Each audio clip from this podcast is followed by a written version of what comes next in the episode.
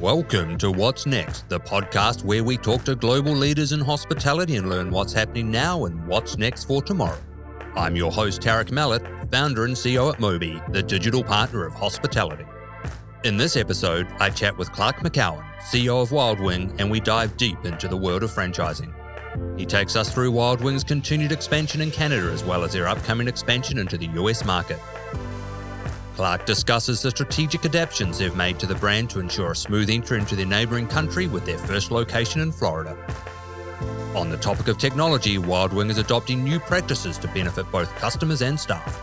With new technology at the forefront, such as table ordering, Wild Wing is leaning towards changing the traditional title of server to that of experience maker.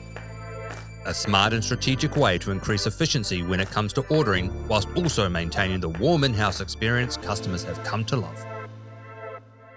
Clark, Wild Wings with 97 locations across Canada and 101 different flavours and two different types of Canadian wings. Founded in 1999, you took over ownership in 2015. To begin, I'd love to learn more about your background in hospitality and what led you to Wild Wings in 2015. Quite diverse background. I started at Deloitte. I'm a CPA, and there I was trained to do banking and restructurings and turnarounds. I left there and I joined a small private equity firm. So that's kind of what got me into the business world. We acquired a bunch of businesses and I'd run them. One of the other ones I ran, we were in very different industries smoke alarms, carbon dioxide alarms. We were number three in the world in that. I had factories in Mexico, China, the UK, and Canada. After I left that, then I went back into the corporate finance world and an accounting firm. I don't know if you've heard of them, BDO. They're one of the, I think they're number six or seven in the world. So for Canada, I built their M&A and due diligence practice for them while I basically was looking around for another acquisition. And that's where I came across Wild Wing, which really fit, uh, you know, fit exactly what I was doing. It was a really popular brand but it was struggling. It had a lot of underperforming stores. The owner of the business was, you know, a phenomenal entrepreneur. He started it and grew it, something I wouldn't have the skill set to do. But by the time we met, he basically said he needed to turn it over to someone who would run it differently because it had reached a certain critical mass. And he really wasn't the right person to do that. So, with the backing of a, uh, a financial sponsor, a US private equity fund, they own 20% of the business. I own the balance. We bought Wild Wing in 2015, March, and it's been a pretty exciting adventure since then. I knew nothing about the hospitality industry, that's for sure. But I know one thing is you hire really good people. And we've got a phenomenal team, very experienced in the restaurant industry. So they focus more on the operational side of it, and I focus more on the strategy and really the finance and budgeting and all that kind of stuff. I can imagine the foundation that gave coming into a business like Wild Wings, where they had parts of the formula were working really well and then bringing in those skill sets that you would have learned along sort of the, the M&A process to put them into to play. What were some of those immediate changes that you made when you came into Wild Wing? And one of the things you've touched on is just how important that team is. The starting point was hiring Todd, who's running our operations. And he basically uh, redid all the supply agreements, all the menus. We took a very different look and approach to our franchisees. It was a very bad relationship between franchisor and franchisee when we took over. It was actually a pretty emotional process when I went to the first franchise meeting. People were breaking down and crying because of how they felt before. And through that, we've really approached our franchisees as partners in the business, re engaged them in the process. They're the front line. They're involved in what we put on the menu, they're involved in our pricing. We constantly seek feedback with them and treat them as our partner. And as we explain, you know, sure, we may own the brand, but they're, you know, the brand is important for them in several ways. One, it is, drives their own sales, you know, in the restaurant. But if they turn around and sell the business, the stronger the brand is, the more value they'll also get for their business too. And, and, the most encouraging thing is we're, we're in the middle of opening 14 new locations. Most of these, I think 12 out of the 14, I believe, are existing franchisees. So when you get your, your current franchisees buying more locations, that's a phenomenal sign. Absolutely. And look, it's one thing to go and franchise a business, it's another thing to make it successful. And you talk about on your website, and it's known in the industry. You take a very entrepreneurial approach to your franchise model. You've got things like the Centre of Excellence that you've got located in King City, Ontario to help support those franchisees and the like. And I think our listeners would love to learn more about your sort of approach to franchising and some of the advice you could give to others on how to really foster that entrepreneurial approach but still whilst maintaining that brand consistency. You hear lots of stories around how franchisees almost go rogue, and it feels like you've got an amazing culture that you've built there. How have you gone about that? Because it's not easy. As I said, it's trust, right? It's a two way relationship. The Center of Excellence, though, was an important comment because that was one of the first things that we actually did build. You could look at it as a model home. So we wanted to let franchisees, existing and new franchisees, say this is the best practices that we could figure in, in how you build a restaurant when it's the kitchen, what the look is, the colors, the features. What we've done very different than a lot of the brands. A lot of the brands will turn around to you and they say, This is what your restaurant's to look like. We're going to build it for you. It's a standalone concept. All the color, everything in it is there. And what we've done, which is different, is we say, look, we'll help you through the construction process, but you're responsible for building it. Here's a bunch of contractors you could work for. We're not going to take a markup on the initial build process. And I think that's a bit of uh, the good starting point because they don't get a restaurant that would cost, let's say, four hundred thousand to build, and they have to pay five hundred thousand for the restaurant. So we're trying to find the most affordable way for them to get into it. The other thing that we do is show them a lot of flexibility because what keeps us common in our brand is our, our, POS system, our menu, our branding, all our supplies, and our products. But we allow them to have a lot of flexibility and we encourage them to do a retrofit versus a new buy. For example, a new buy, if you build it from scratch, is five, six hundred thousand dollars. And sometimes they can build a restaurant for two or three hundred thousand dollars using a retrofit. And I think that's that's a key point in how we start with the franchise relationship because they know we're not there to try to make money all the way through the whole process. We're trying to get them in with an affordable solution. Uh, how do you save uh, money on efficiencies in your restaurant? So if you're always looking from the perspective of a franchisee, that's how you build the relationship. And you touched on that word trust, and that's clearly a huge part of it. 97 locations, another 14 open or soon to open, creating that consistency across the brand while still providing that flexibility and freedom at that scale is fantastic. And, and what I was saying too, and in the all the stores that we've opened, the other part of the process that we did is over the time, as leases expire and we don't like certain locations, we also work with franchisees to move to new locations we have closed 28 locations since we started and we opened it's 40 plus the 14 so it's been a real big transformation of the brand and not just doing the menu and everything we've been turning sites over to get more profitable and larger locations in the system You've got a, a, number of years of experience in franchising now, and it's clear that you're having great success in it. Where do you think brands go wrong when they franchise? I think that you have to get to that critical mass and when you've got two or three or four locations, it's extremely hard unless you have a very unique brand or you tag along with a LeBron James or someone like that to get that huge profile. You got to be able to hit the critical mass and, you know, 30, 40, 50 locations before you really are a brand because people have to see your path to success. And that's why maybe it makes more sense. If I was starting, I'd probably start with three, four, five corporate locations run those and you know prove to the community that yeah it's going to be a successful brand. Before you jump out to franchising some people seem to jump out to franchising right away way before they're ready.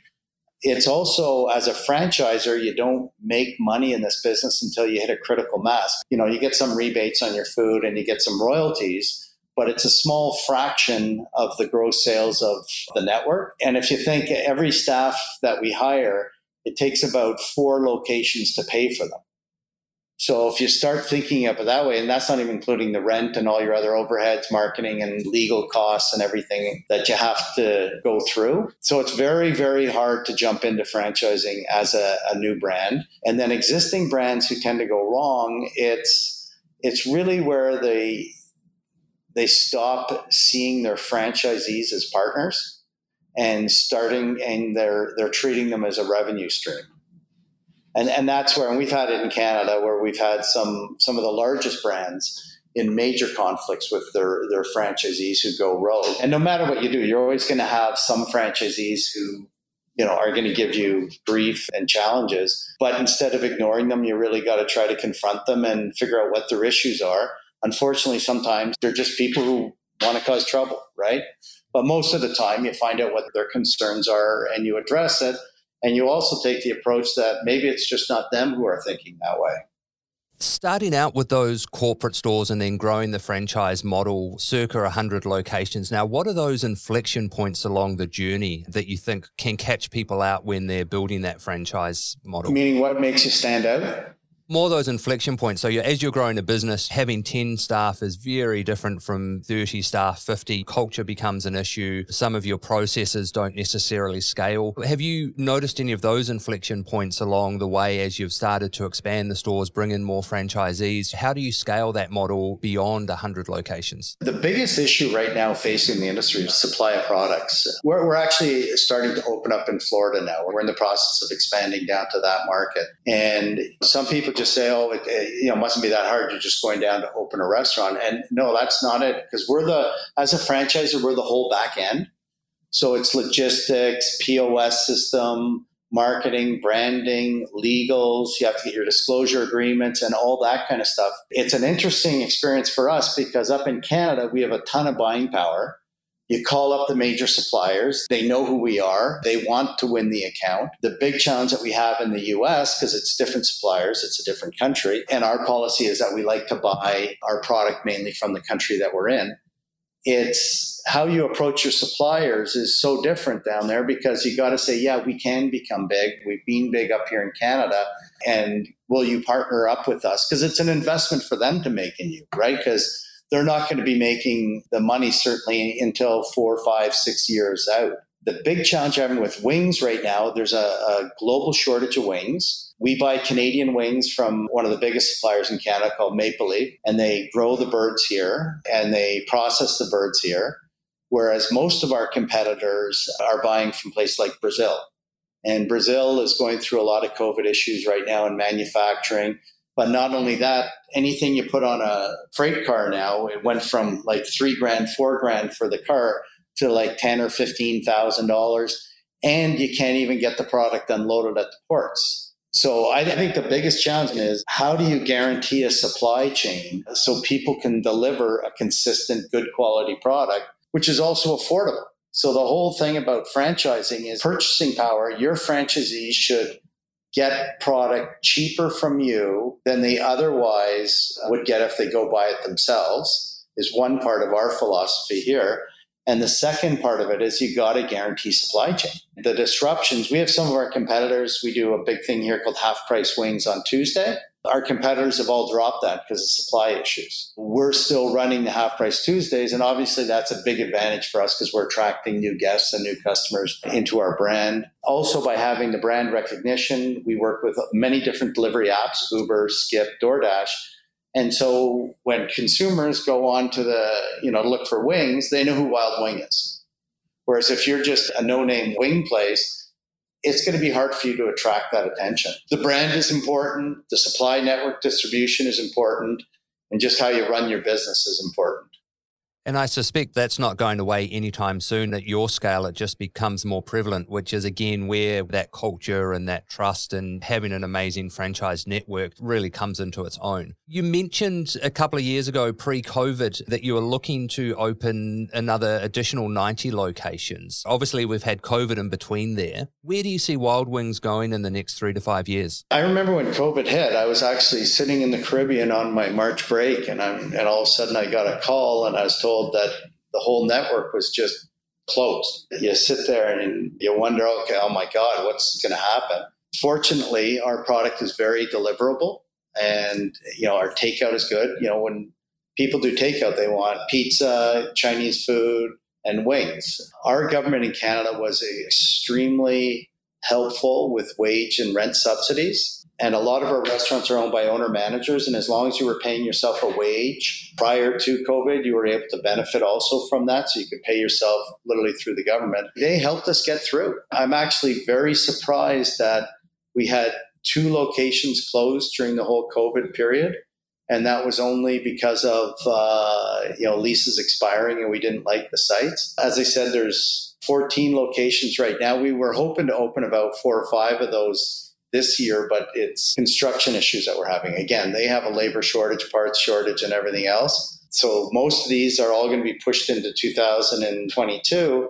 And we haven't even started the year. So what are we going to sell? Probably another 10 locations so, you know, maybe we're going to have 20 something open up in 2022. And I figure we'll do, you know, 10 or 15 a year thereafter. We've just moved into Quebec.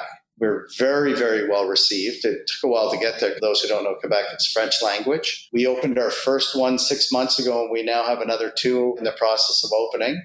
And we think we'll do about 40 in that market alone. And then our big plan is to go down south. Now, in the US, we can't use the Wild Wing brand because it already has similar names down there. So we're actually going under a concept called Wing Country, uh, which is exciting for us. It's not a country of the country music, it's a place, a destination you go for your wings. And the fun thing we're having with that is from everything we've learned over the last five or six years, and we're studying everyone in the industry who are doing things right and who are doing things wrong, where we're able to build a new concept based on what we've learned. So that's an exciting thing for us.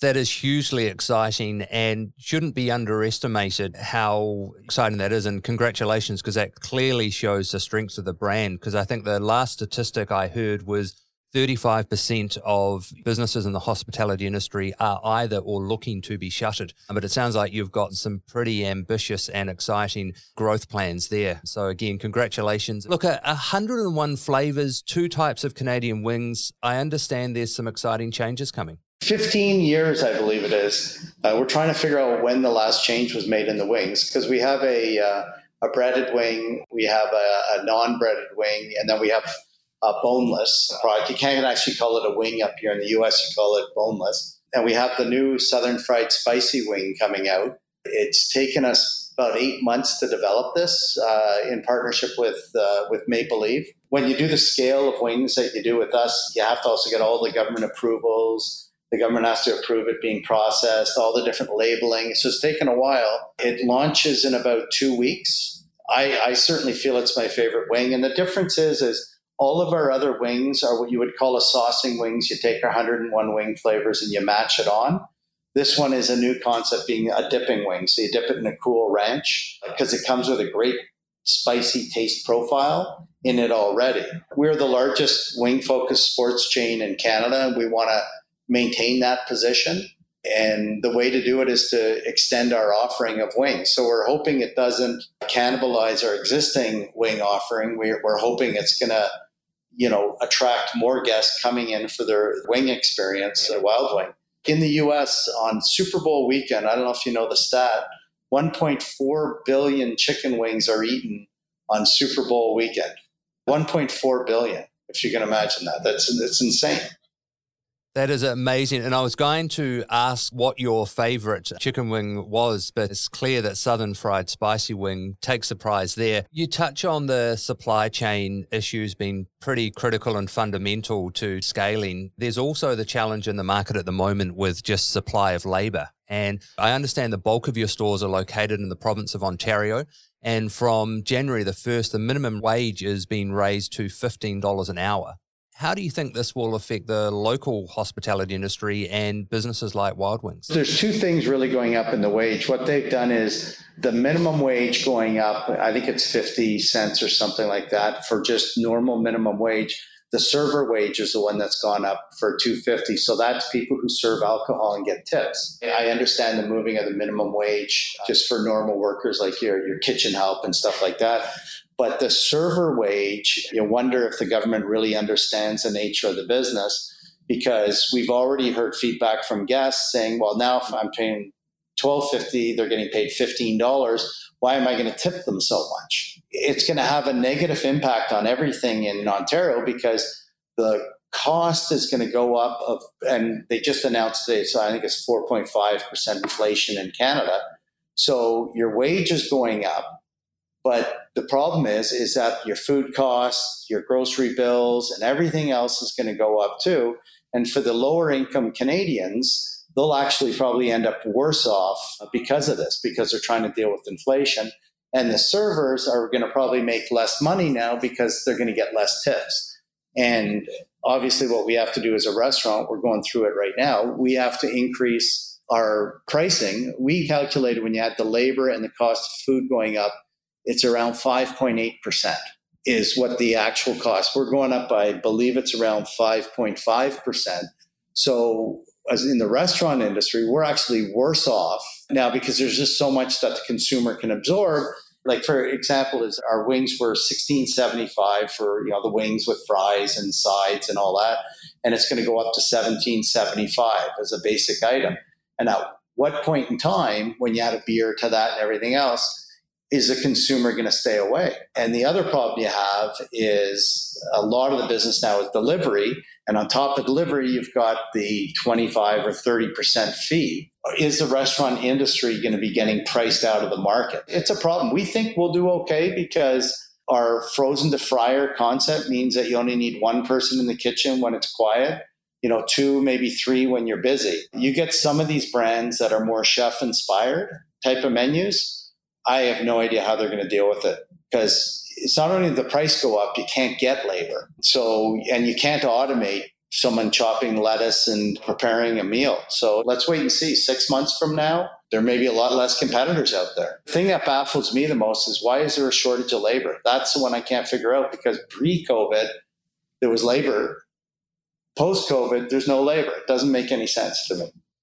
I wonder if it was the uncertainty in the industry and you had the Labor decided that, well, I need to go to an industry that's more certain. Do you think they'll start flowing back in? It feels like changes like this will potentially make it more challenging. It gets back to the bigger issue is managing the immigration process effectively. And 60, 70% of our network now is uh, a lot of immigration from India. We have a program here where you invest half a million dollars and it leads to you know uh, you eventually getting citizenship in Canada. So that's worked extremely well for us and our network, and they're incredibly hardworking people. Their family work in the restaurant, so we've benefited from that. I know it's the scary part in the U.S. is I heard immigration is down like fifty percent or something, and don't quote me on those numbers. That's just kind of what my understanding is. And the immigration part of this is the only real solution for the labor shortage in the long run. And the good thing about Canada is it's an extremely attractive place for people to move to. You know, like Australia or New Zealand and all that, there's some places that people really want to go to, but they our government has tended to focus on the science and the technologies and the medical field for immigration. They got to fill the gap with the, the lower skilled worker because that's what we need.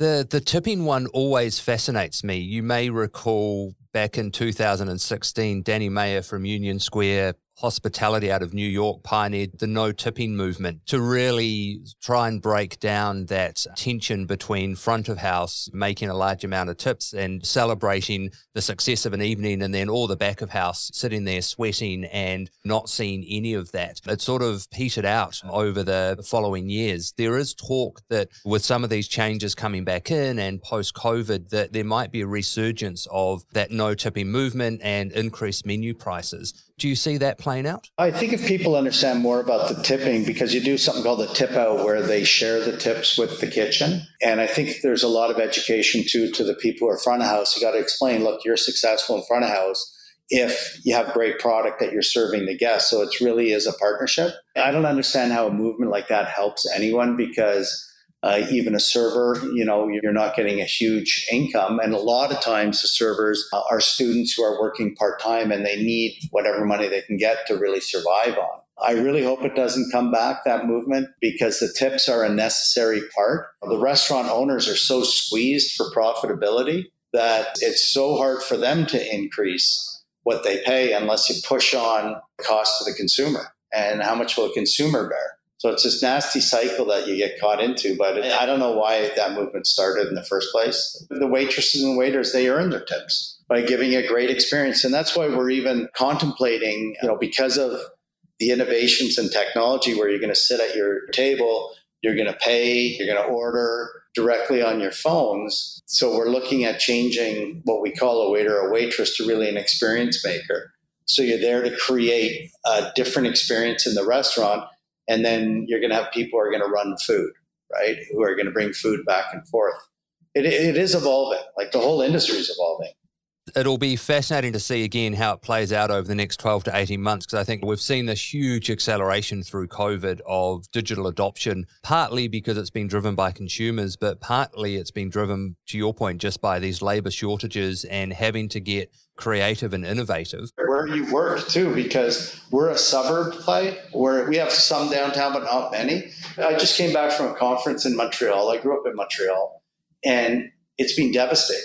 It's you go down the main street, which was the main bar area in Montreal, a third of the stores are closed. And these are big bars that have been around since I when I was a kid, I was going there. They're all now closed. It's been amazing. So the the other big transformation that's happening in the restaurant industry is it's moving out into the suburbs. My kids who are still in university, you know, they used to say, "Oh, I'm going to go live in Toronto downtown." They aren't doing that anymore because the suburbs are now changing where they've got bars and restaurants and things to do up here and it's close to work. I used to commute two hours each way every day. I did that for 10 years. I can't believe it now. I go down there once and I just go, oh my God, I can't believe I did this that's almost heartbreaking to hear about Montreal because I am very fond of Montreal and very familiar with that street. And I think that once people start traveling again, that's the sort of things that they, I think, will come as a bit of a shock, just the impact it's had on the storefronts. Look, this has been a, a great conversation. Thank you for your time, your insights, and for sharing the Wild Wings amazing journey with us today and insights into how to build out a successful franchise network. And best of luck with the launch of the Southern Fried Spicy Wing in the next couple of weeks.